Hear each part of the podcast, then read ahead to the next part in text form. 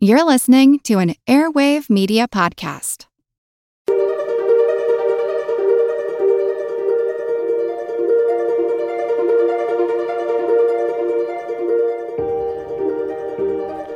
Welcome to the All Creatures Podcast. This is Chris, and I just want to set up this interview because we've been hinting at this. And if you listen to our Black Mamba episode, you would have known that we have a series of interviews coming from these award winners that were sponsored by the Whitley Fund for Nature. And there's six award winners that Angie and I have been busy the last few weeks interviewing from all over the world, from South America, Asia, Africa. And these award winners are just all grassroots conservationists, and their stories capture, I think, the essence of our podcast with what we're trying to do, you know, educate the masses on what's going on out there and then fighting for these animals. And each one of these stories just hits you right in the heart. These are some amazing people. They are true conservation heroes, and we really hope you enjoy the interviews. So please go to our website, allcreaturespod.com. You can watch the little two to four minute video snippets narrated by Sir David Attenborough talking about these heroes talking about the work they're doing, and then enjoy the interviews with them as we go more in depth with the projects they're doing, you know, from, you know, fighting for African elephants to, you know, protecting the wetlands of Patagonia to protecting the forests in the Indo Burma corridor in Nagaland in India. It's just each one of these conservationists are amazing people and it just it goes to show you know all the people we interview. I, I go back to dr rebecca cliffe the sloth conservation foundation. She founded that herself after graduate school like amazing. Then i go to dr julian fennessy again the giraffe conservation foundation. We go to mike veale with global conservation force. There are so many people out there fighting for wildlife in our wild spaces. So I know sometimes the news we give in the podcast isn't great. I know, you know, hearing these stories about certain species struggling, heading towards extinction, isn't fun a lot of the time to, to, to hear about. But behind each of those animals, there are people like this fighting to preserve them and preserve their native habitats. So that gives us a lot of hope. These are the good stories that we want to be telling we conducted all these interviews over Zoom, so the audio quality was was as good as we can make it. Because I mean, again, these are conservationists in the field in some pretty remote regions on the planet. So I hope you enjoyed this interview. This one is we're we're kicking it off with Dr. Lucy Kemp in South Africa, and as always, it's an honor for both Angie and I to to speak to these conservation heroes. So enjoy the interview. Welcome to the All Creatures Podcast. This is Chris, and today I'm very excited to introduce Dr. Lucy Kemp. She is the project manager for the Mabula Ground Hornbill Project. The timing is impeccable. We just covered hornbills. Lucy, welcome to the podcast. Thanks. It's awesome to be here. Yeah, and um, it's it's late here in New Zealand, but uh, afternoon there in South Africa, correct? Afternoon, but still chilly. We we deep diving deep into winter at the moment. I know. Us in the southern hemisphere, it's, it's chilly. Hmm. Everybody in the northern hemisphere is enjoying spring and summer. So, oh, I guess my first question: Where in South Africa are you located right now? I am extremely lucky. I live on a, a small game reserve called Mabula Game Reserve, um, which is in the Limpopo province. So it's about two hours north of Johannesburg. Um, so I get to do my job because I have a Wi Fi connection and I get to live in the bush, which is my happy place. So, yeah, that's where we're based. But we work, we work across the entire country wherever our birds occur. Oh, obviously. Yeah. Yeah. No, no, that's amazing. Well, my first question I always like to ask is your background how you got involved in conservation, you know, maybe a little bit on your education. We, we have a lot of young listeners to the podcast that are very interested in careers in conservation. So it's always exciting to hear your story about how you got started. so Um, my story is accidental. Um, my my parents did all the early research on ground hornbills um, in Kruger National Park. Uh, nothing was known about these big birds, and so yeah, my dad worked at the museum in Pretoria, and so every school holiday, uh, especially Christmas holidays, coincided with ground hornbill breeding season, and so we were taken on these field trips and acted as unpaid research assistants. Um, but I think spending that much time in such an incredibly big open wild space like our Kruger National Park, which is our biggest national park um, definitely instilled something in me a the need to be in the bush and to have wild places and wild creatures around me um, but also some feeling of responsibility about it um, some feeling of needing to do something um, to make sure that i can keep this for other people to enjoy. I, you know i think so so i think it's a selfish need. Um, I, I, just need to be surrounded by wild places and wild things. Um, but i you know i think if covid's taught us anything is that's probably a very deeply inherent human human thing. I think we all need that. Um, so so I went through that route, um, but because Dad was doing birds, I tried my best not to do birds. Um, so I studied marine biology, um, and then I yeah, so I worked on otters, I worked on artisanal fisheries, and then I moved to Namibia and I worked on black rhinos and high value plant species as an alternative to ecotourism, trying to find ways of how wildlife can pay for itself without it necessarily having to be shot or sold. Um, so that really instilled in me the you know the need to involve people in conservation because I think most species if we just leave them alone they'll fix themselves. It's it's really the people component that we've got to try and support and and fix. And so so that sort of started the community bug. Um and then yeah i just i don't know accidentally found myself back in birds and in particular ground hornbills. So it, it was accidental. Um, I didn't plan to be here, um, but it's been an incredible journey just keeping learning about these birds and learning about the people who share the landscape with them. No, it's it's an amazing story, and those are some big shoes to fill, right? Your parents, like, wow size 12 to be exact. Um, um, it is um, but i think also at that stage you know it was just academic interest. It was just a really interesting bird and in just you know our one half generation you know from them to me um, the bird is now endangered and sliding to critically endangered. So it's no longer a really cool animal to study because because it's cool and interesting to study you know we need to figure stuff out for them. Otherwise you know they're not going to be around for other generations to to have around to be interested in. No it is interesting. And uh, I, I, have to acknowledge that the uh, whitley fund for nature who just recently had six awards given and and lucy was one of them uh, put us in contact and we'll talk a little bit about the project she's going to work on with them in a minute. But uh, the southern ground hornbill. I, I you just said they're in decline. What is their status? What is happening to them out there across Africa? So it's kind of twofold. Um, you know, they're big birds, they're slow breeding, you know, they've got all of the life history traits that puts them in trouble anyway. Um, and then you couple that with all of the human threats that are being thrown at them left, right, and center. They're just can't keep up. Um, so some of the big ones in South Africa are poisoning. We still have farmers putting out poisoned bait for jackals and hyenas and so-called pest species. Um, and you know, a whole group of ground hornbills, a family unit, will move through the bush looking for food, scavenging, and they will find one of these poison bait items, and the whole group will feed off it. And so we're not just losing individual birds, but we're losing entire breeding units. Um, and you know, so there's that. There's the threat of lead toxicosis from spent lead ammunition. And in the States and Europe, that's a very well recognized issue and problem.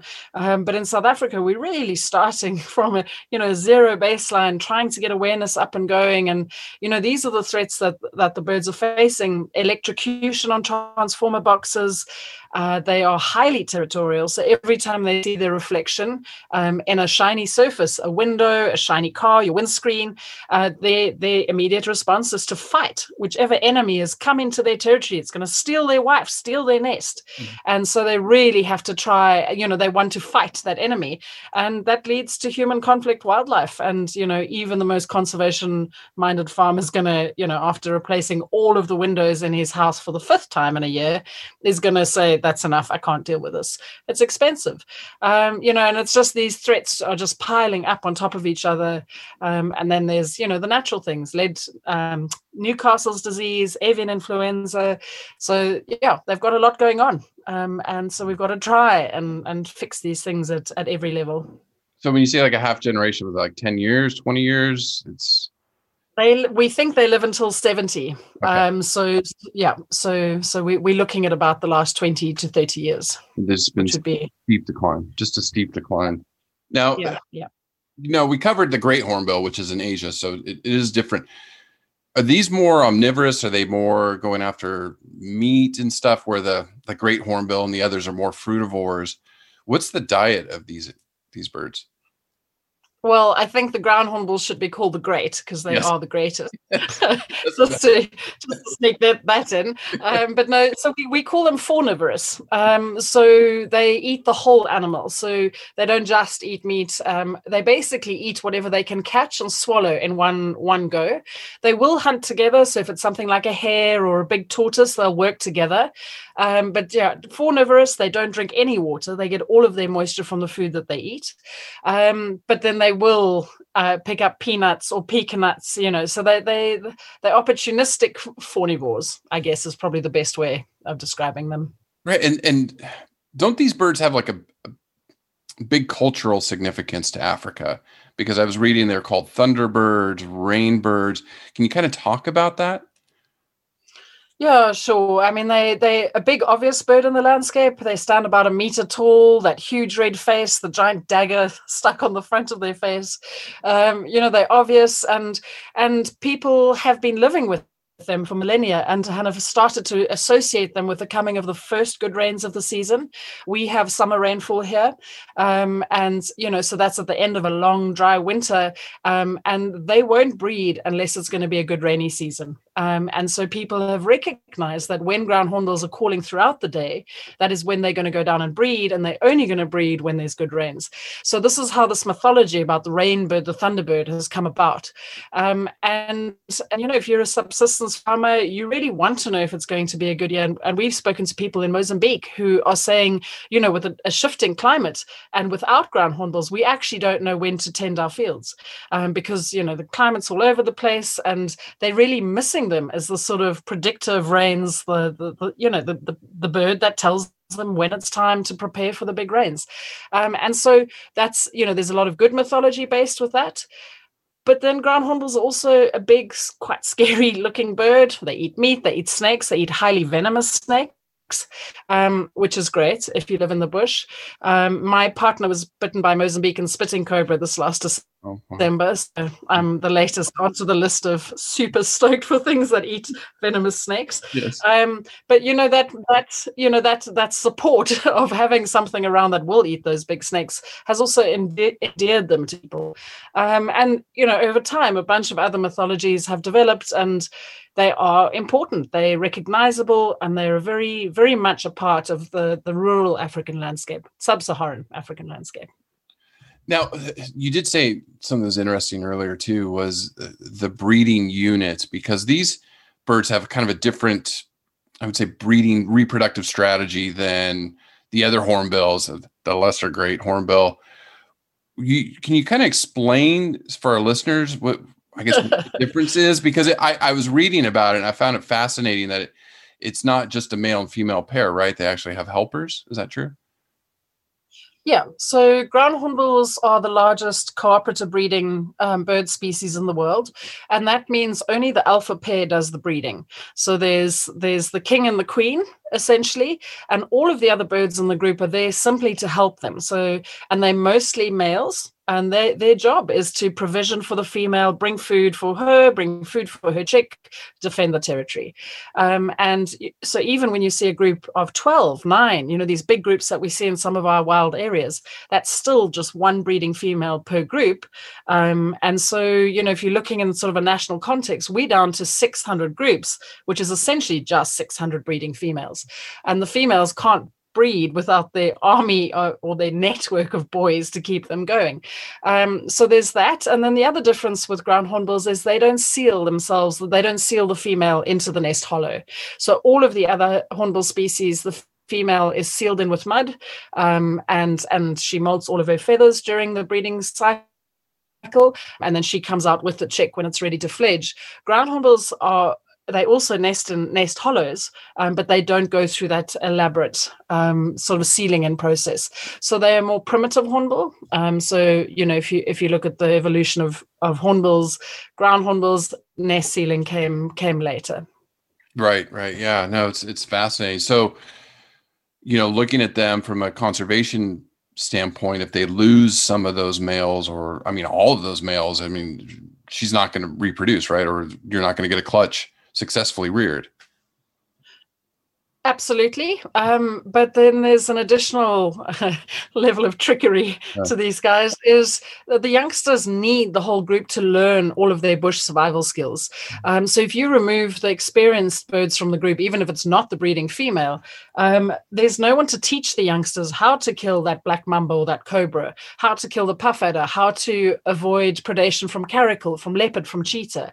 Um, and so what we're finding is without that support network of experienced men mentors, they're really very vulnerable to predation and any number of other things going wrong. Um, for the first five years of their life, they need okay, let me rephrase this for the males for the first five years of their life, they need this constant guidance and support. Whereas the young females are kicked out of the group when they're less than a year old and they have to go it alone. Um, and they just kind of subsist in amongst these groups um, and wait until they sexually mature, which can be anything from eight to 10 years, when they themselves can take the breeding position in a group.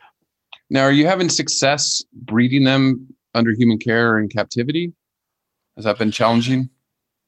Uh, no, so that's that seems to be working really well. Um, it's just a case of they so long lived and produced so slowly that we're wondering if that's actually a worthwhile strategy going forwards. You know, I think a lot of the captive care and rearing is much better for smaller, faster producing species. Um, but what we can do is they lay a second egg, which is uh, like an insurance egg. So they have obligate brood reduction, mm-hmm. which means the second hatch chick is the one that dies, unless there's something wrong with the first one, in which case the parents will rear the second one. And so there's the source, the stock of ground hornbills that would die naturally in the nest. And we've been using those, artificially rearing them, and using them as the stock for a reintroduction program. That's amazing. I just I, all of this is harkening back to the California Condor project. Totally. Yeah, we've we've covered them a couple years a couple years ago, and I was at the LA Zoo and talking to people at the San Diego Zoo that were involved with that the the lead for one was was a big uh, reducer in, in condors but then the, the the hand rearing so are you doing the puppet stuff that they've learned from that? Like No, we're not. I mean, I, I, definitely, you know, we we we we we rely on San Diego a lot for support and advice. Um, you know, we definitely between condors and African wild dogs. I think those are probably the two most similar species to what we're trying to do here. Um, so no, we don't we don't do the puppets. We did in the past, um, but we don't need to anymore. Um, we've built a specialized rearing center called the Baobab Conservation Rearing Center, um, where the the birds really only interact with captive foster families um, and so, from when they brought into the artificial nests in the structure, they only see, hear, and interact with ground hornbills, and the humans are simply a pair of tweezers and some food that comes and goes. Um, but all of their attention is on the outside foster group. They fledge into those groups and from there we make up the new bush schools where they will then go out to learn their skills. And again we have to form these things that we call bush schools um, to enable these really stupid youngsters um, to learn the skills that they need to survive. So it's taken us a long time to figure out what can work. We've certainly know what doesn't work, um, but you know it's working. Uh, we had seventy. 5% of our reintroduced groups uh, laying eggs successfully this past season. So we've jumped those hurdles. We've had reintroduced groups breeding um, and, and natural dispersals then from those groups. So we know it works. It's really just a case for us of trying to get enough funding to scale this model so that we can actually do something sensible for the population numbers. Right, and then how often do they naturally breed? Because it's not every year, right? It, it's it, there's a there's a gap. Yeah, I mean, they're a bit like us. I mean, we don't want to churn children out every year. If we live until we're 70, yes, we'll yes. die of exhaustion. um, so, you know, so so they, they breed on average every three or four years. Um, we have some groups, if they lose their nest within the territory or they lose a breeding adult that isn't um, replaced, they quite happily go for 20 years without breeding wow. you know so they they they don't feel this compulsion to churn youngsters out um, in captivity absolutely they breed every year because there's a good steady supply of food um, but generally you know just as and when the season is good there's no point putting in about six months of the years is involved in the breeding process getting the nest ready, courtship behavior, nest lining, a 37 day incubation, three months until the chick leaves the nest. So it's half their year gone. And, you know, if it's not going to be worth it, if the bush isn't teeming with food, they don't, they're not, they're not going to commit to that. That's, that's, that's incredible. I mean, that's not even, I'm trying to think of mammal species besides us humans, but that don't yeah. such a huge gap in between rearing. And here you're talking about a bird. So when you lose a family group or, or a breeding pair or, or breeding female, it really hurts them compared to a lot yeah. of yeah i mean totally. We we think of the groups in our landscape like candles flickering. Mm-hmm. um, and you know we're just starting to see the lights go out essentially as we lose them. And the more groups contiguous groups you lose the less chance there is of dispersals finding other groups um, to get their own chance to enter that breeding role of being one of the alphas. Um, so yeah i guess our job is keeping the lights on. Oh yeah it's just oof. all right so so that's laid out the ground hornbill and, and the issues that it's facing. It's just it's just fascinating. Birds birds are fascinating. They're just every time we cover one, it just their stories and this one particularly is just wow. So the Mabula Ground Hornbill Project, I guess what's the history of that? When did this start and what's the mission of the project? Um, so the, the project got set up in 1999. The founder was Anne Turner. Um, and at that stage, my dad had been kind of fiddling with whether you can harvest these second hatch chicks. Is it feasible? Can you rear them? And then if you can, what are you going to do with them? Um, and Anne had just retired to Mabula. Um, and she had gone down to one of our captive facilities and seen a showbird there, um, fell in love with this long lashed beast. Yes. Um, we call them aging showgirls. Yeah. Um, one of these aging showgirls, and um, you know, she came back to Mabula and started asking around, why are they not here? You know, this is good, good bush, good habitat. Where are they? And through her research, she got in touch with my dad, who had three birds ready to go. Um, and so that was basically the project formed around being a single reintroduction site. Um, but then over the years has just grown. Um, you know, we basically have six focal areas that we work on now. We work across South Africa, and increasingly we're working across our borders. Um, we've learned a lot of things the hard way. And I would hate for any of our neighboring range states to have to waste any time or resources um, going through that same learning process. So we're doing a lot of sharing, um, having uh, hosting and facilitating conservation planning workshops. So Zimbabwe's on board, and and hopefully this year uh, Namibia and Botswana as well. And then collectively we can try and do something to to make things better. Right. Do you find do you find it hard because especially as you know being an American, even though I'm living in New Zealand, competing with because you, like you said earlier funding it, it's just it's it's it's so difficult in conservation. You know you're really depending on external resources a lot of the times and like the whitley fund for nature you know they gave you money to do a project but are you finding it hard in africa to compete with the elephants the rhinos you know all the the, the megafauna that get a lot of the press? Absolutely you yeah. know and if anything ground hornbills are more endangered um, than a number of those big ones and so we're trying to make them as sexy and as cool um, in the hope we can attract the same sort of love and attention and cash i guess right. um, you know and we, we've I've got an amazing team, and we're doing a lot of capacity building. You know, building the future conservationists of of Southern Africa. And the more resources we can put into them, I think better outcomes down the line for a bunch of species. Um, but absolutely, I mean, it's ongoing. We're a small nonprofit organization. Um, but we make it every year. We didn't lose any of our team during COVID. I mean, obviously, like everyone else, we we took a big financial hit, um, but we're still here and we're still working, um, and the team remains committed. So you know, we will, and and also I think because we know the tools that we've developed work, um, I think that hope that we can actually turn it around for the species is what keeps us going. so, can I ask it? You know, since you're on the ground there what is going on in, in southern africa with covid as far as effects on tourism? You know not only conservation conservation dollars you know we're hearing stories of poaching but poaching of you know animals to feed families. You know it's mm-hmm. not the typical oh rhino horn or, or elephant ivory. It's it's more like people are, are hungry. So what, what's kind of on the truth on the ground there things are tough. Uh, we're very far behind on the vaccine schedule. Um, today is our second day of our vaccination rollout, um, other than the health workers. So now we're working on our elderly.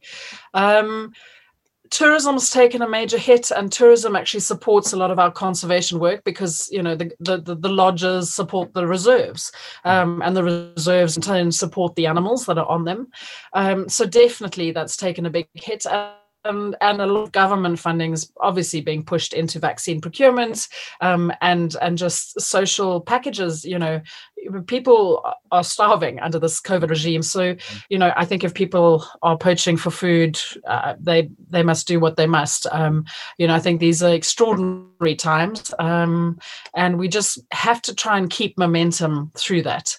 Um, but yeah i mean I, I, it's tough but but i think everyone's committed to continuing. Um, most of my colleagues uh, yeah we just we're carrying on. Yeah. um, and we'll carry on regardless. Um, you know it, it's it's not easy. And you know again that whole discrepancy of vaccine rollouts across the world um, we would love to see more of the vaccines down here. I mean it's probably going to be 2025 before i get mine. Yeah. Um, but you know that's it's okay um, as long as the vulnerable get vaccinated and then everyone can get back to doing what we need to do Right, right. I mean, even here in New Zealand, it, it's very slow. Australia and New Zealand, it's been very slow. So, so I understand that. And even New Zealand being a, dependent on tourism, a lot of people are mm. suffering. You know, not like in Africa, but still. So I, I, I really want to ask about this project that you did get some funding for. Thank goodness for these birds, and it's the community-based approach to conserve the southern ground hornbill. Can you talk about I guess the genesis of that project and, and what it is. I'm excited about it because I feel like this is a where conservation's going and where it needs to go. Yeah, absolutely. Um, so for the longest time, research into ground hornbills in South Africa was um, looking into our national parks, um, where obviously none of the none of the human threats are. Um, and I think once we started changing our focus and our gaze and looking into the mm-hmm. other parts of the country where the birds were, we found some striking differences and similarities. So, in areas where there's strong cultural protection, the birds in some places of higher density than in our biggest national parks. Um, in in habitat that looks awful, you know, it's full of alien invasors, it's overgrazed by the cattle, but actually, in ground hornbill terms, that's awesome habitat. Look, big, huge open plains to forage in, and some safe places to nest, and the people you share the land with don't want to hurt you. Um, and so th- there was that, and then in areas where that traditional belief has become eroded, or on commercial farmland where there isn't that inherent protection the birds are, are pretty much absent or highly fragmented across the landscape. So we realized that, you know, it's not something like vultures where if you protect the breeding colony, you can protect hundreds of a species. We literally have to go group by group by group because they're resident on their territories. And the only way to do that is engaging with the people that share the land with each and every one of those groups. Um, so that was kind of the genesis. How on earth are we going to try and figure that out? Um, and so we're going to do that in two ways. Um, One is through a custodianship program. So, where the nests are, that whoever owns the land where a nest is, are the people that we primarily engage with. Um, we work with them to mitigate for the threats. We do training of all of their staff, and, and we support them with whatever comes up. So, if, if hornbills have broken the factory windows, cool. Let's see if we can get funding to try and fix that, or advise you to fix it. You know, to cover the windows before they break the windows, um, and and then also with the nests, if say an elephant knocks a tree down or there's strong winds or a big fire and you lose your nesting tree, how can we support you to replace that nest before the next breeding season so we don't miss a beat? Mm-hmm. Um, and so through the provision of nests that means we can absolutely support the productivity and and the key thing there is wooden nest boxes artificial nest boxes work great ground hornbills love them they breed in them they fledge successfully but they rot after eight to 10 years. And that's just totally unsustainable for a tiny NGO to try and run around the country replacing all of those every decade. Um, so we started experimenting with artificial materials. Um, and the more we got into that, the more we were thinking about the microclimate within these nests, the more we were thinking about climate change. And we realized that actually the nests we're building today have to be able to support and protect the embryos in those eggs 40, 50, 60 years from now when our temperatures are not going to be what they are now. Mm-hmm. And already we're starting to see signs of embryo death when we have heat waves of 40, 45 degrees. Um, and so, you know, these are the things that we've tried to build into this project going forward. Is yeah, some kind of future proofing. Right. Oh, just it made me think of the African penguins and the the artificial nests that they're building down there, you know, for mm-hmm. them and, and the heat and, and things like that. Oh, it's just wow. So getting communities involved, I, you know, highlighting that is that the future survival for the the southern ground hornbill, like getting locals involved because looking at the globe and looking at conservation efforts, it's it's no longer you know the rich nations going throwing money at a problem and saying oh, okay fix it. It's getting on the ground getting the locals buy-in, getting the locals behind it. That is where we're seeing success, you know, with conservation in Africa and Asia and in South America, you know, even in, in North America. So your project aims to to go and and engage communities, right, with education and then also citizen science scientists. So yeah, so science, absolutely. Um, they're low density, naturally do- low density occurring birds, so really tricky to try and census. Um, so we need not just the birders on the ground, but everyone on the ground reporting when they see birds. So we have WhatsApp groups. Um, we've got about 50 of them in the country so far. And we've had, in just a year, we've already had less, where we now? May, five months into the year. Um, we've had a 49% resighting of all of our um, pentads. Um, so, so we need people to help us monitor, but also if we can't protect them where they are, we are going to lose them. So, if the people who share the land with them aren't going to protect them, our national parks aren't big enough to, to maintain viable populations. So we have to engage with communities again through the custodianship program. Um, on communally managed areas, we work with the traditional authority councils, with the royal houses, um, and and they have to become part of our team, and I guess us in turn part of theirs. Um, the other thing with the communities is there's so much learning for us to do from those communities. You know, there's so much indigenous knowledge around the species, and we would be so stupid if we didn't take that into account, fully understand it, and find ways and opportunity within that to strengthen the support that the communities can give to their own birds. So, so that's another big part of this project going forward is documenting all the songs, all the stories. You know, there's just so much beautiful history associated with these birds. And how can we take that and use that as a conservation tool? That's amazing. It's amazing work. It's amazing work. So, what are some of the other research projects you're involved with right now? Sure. Here's a long list. Where do I start? um, well, I've just come off a three-hour call. Um, you know, the lead is is a really big problem in South Africa. Um, so we're looking at some of the behavior change um, issues about how we can get people in South Africa who use lead um, mm-hmm. on board to look at alternatives.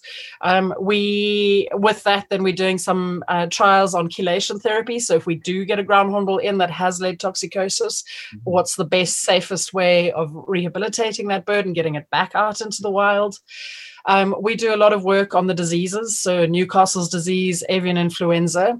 Uh, we developed a vaccine for ground hornbills, so the birds that we reintroduce are vaccinated before they go out. Um, and we're going to start looking at trials that if there's a major outbreak in, say, Kruger, can we get out there and vaccinate at least a portion of the of the mission um, before that that outbreak takes hold.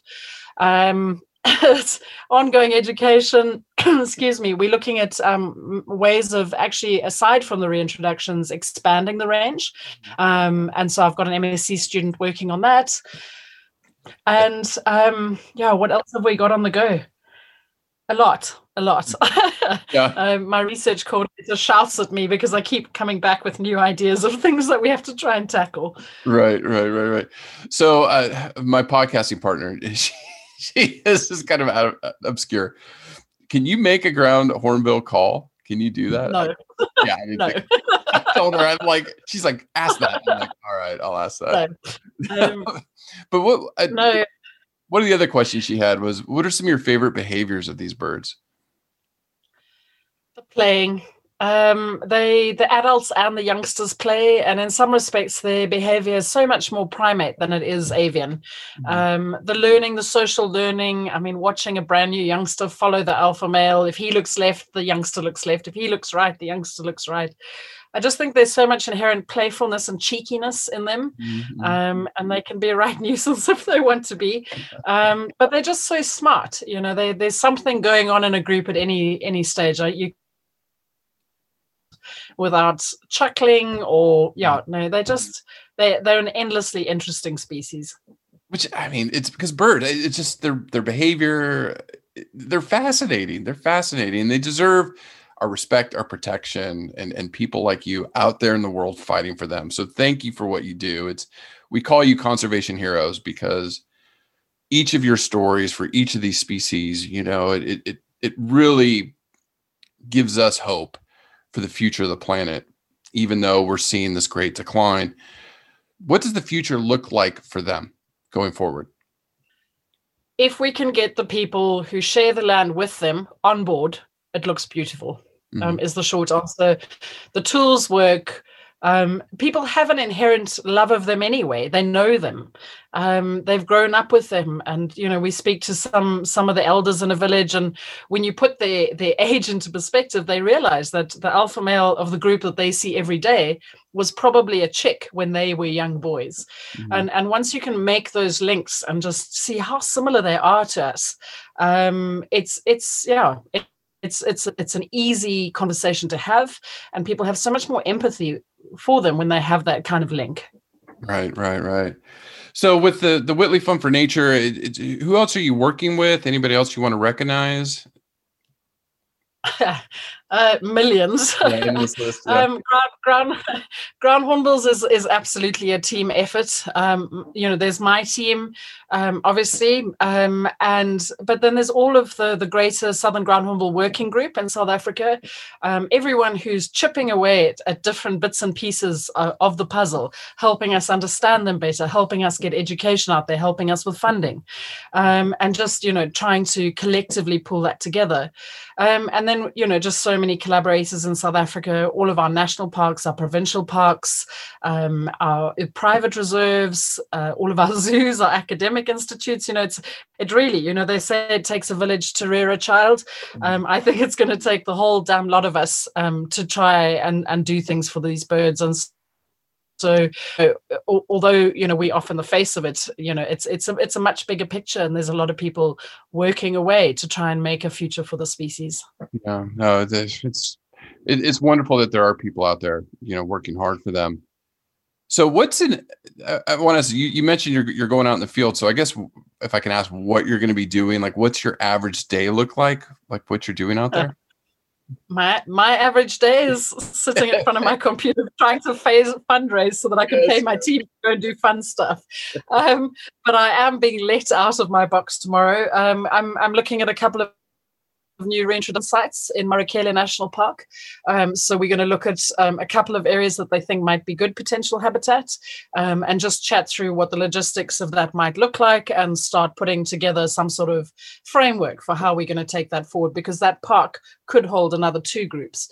Um, and so we've got these two big core areas in South Africa um, that we're trying to close these gaps. So there's, you know, from us here on Mabula all the way through to Marakele. And then the other big one is Northern Zululand because there's this huge gap in the gene flow now between Kruger National Park and all of the population south of that. So, you know, we're going to try and use the reintroductions to strategically plug some of these gaps in the landscape. That is, yeah, I remember talking to uh, Julian Fennessy with the Giraffe Conservation Foundation, and I think that's what he said. As he did was fundraise, fundraise, fundraise. It's just, you know, a few of the. It's just, it's hard. You know, you got to pay for this, and it, and it's hard. So, how can our listeners help you? You know, what could they do? You know, obviously, probably go to the website. We'll definitely link that. I don't know if you have any social media accounts we could follow but how else can they help the southern ground hornbill? Um, cool. Yeah, absolutely. Please. We're on Twitter, we're on Facebook, we're on Instagram. Um, busy learning Clubhouse as I go forward. Um, and um, so if you live on the African continent and you share your space with ground hornbill sighting records, especially for areas outside of protected areas, those records for us are like gold because they are the founding basis for how we make our decisions for the species. Um, if you live outside of the range of the species and you would like to fund our work, that would be awesome. Or just help us share, spread the word. You know, if you have friends or family who thinks who might be interested in this crazy cool bird, um, please share. I think that would be the coolest thing. Yeah, no. Well, you know, thank. I know you're busy. I know you're like, especially the after getting this big award. I mean, it's it's a it's a big deal. It's it's a really big deal, and you know your your video that you know Sir David Attenborough narrates. I'm like, oh my gosh, you know, it's a great honor. It's a great I've, honor. I've had I've had so many friends recommend that I make that my ringtone. you know, just yeah, you know, just to hear David Attenborough talk about the project is beyond my wildest dreams. Oh, I, I can only imagine. I can only imagine, and it's just, I, I just have to say thank you, thank you for what what you're doing because, yes, elephants and some of these more charismatic megafauna get the press, but when you have a bird like this that is in severe decline, and your parents, and now you, and all the team behind you that you work with, you're making a difference. You just don't know it. You know, you're you're making a difference. It's hard when you're.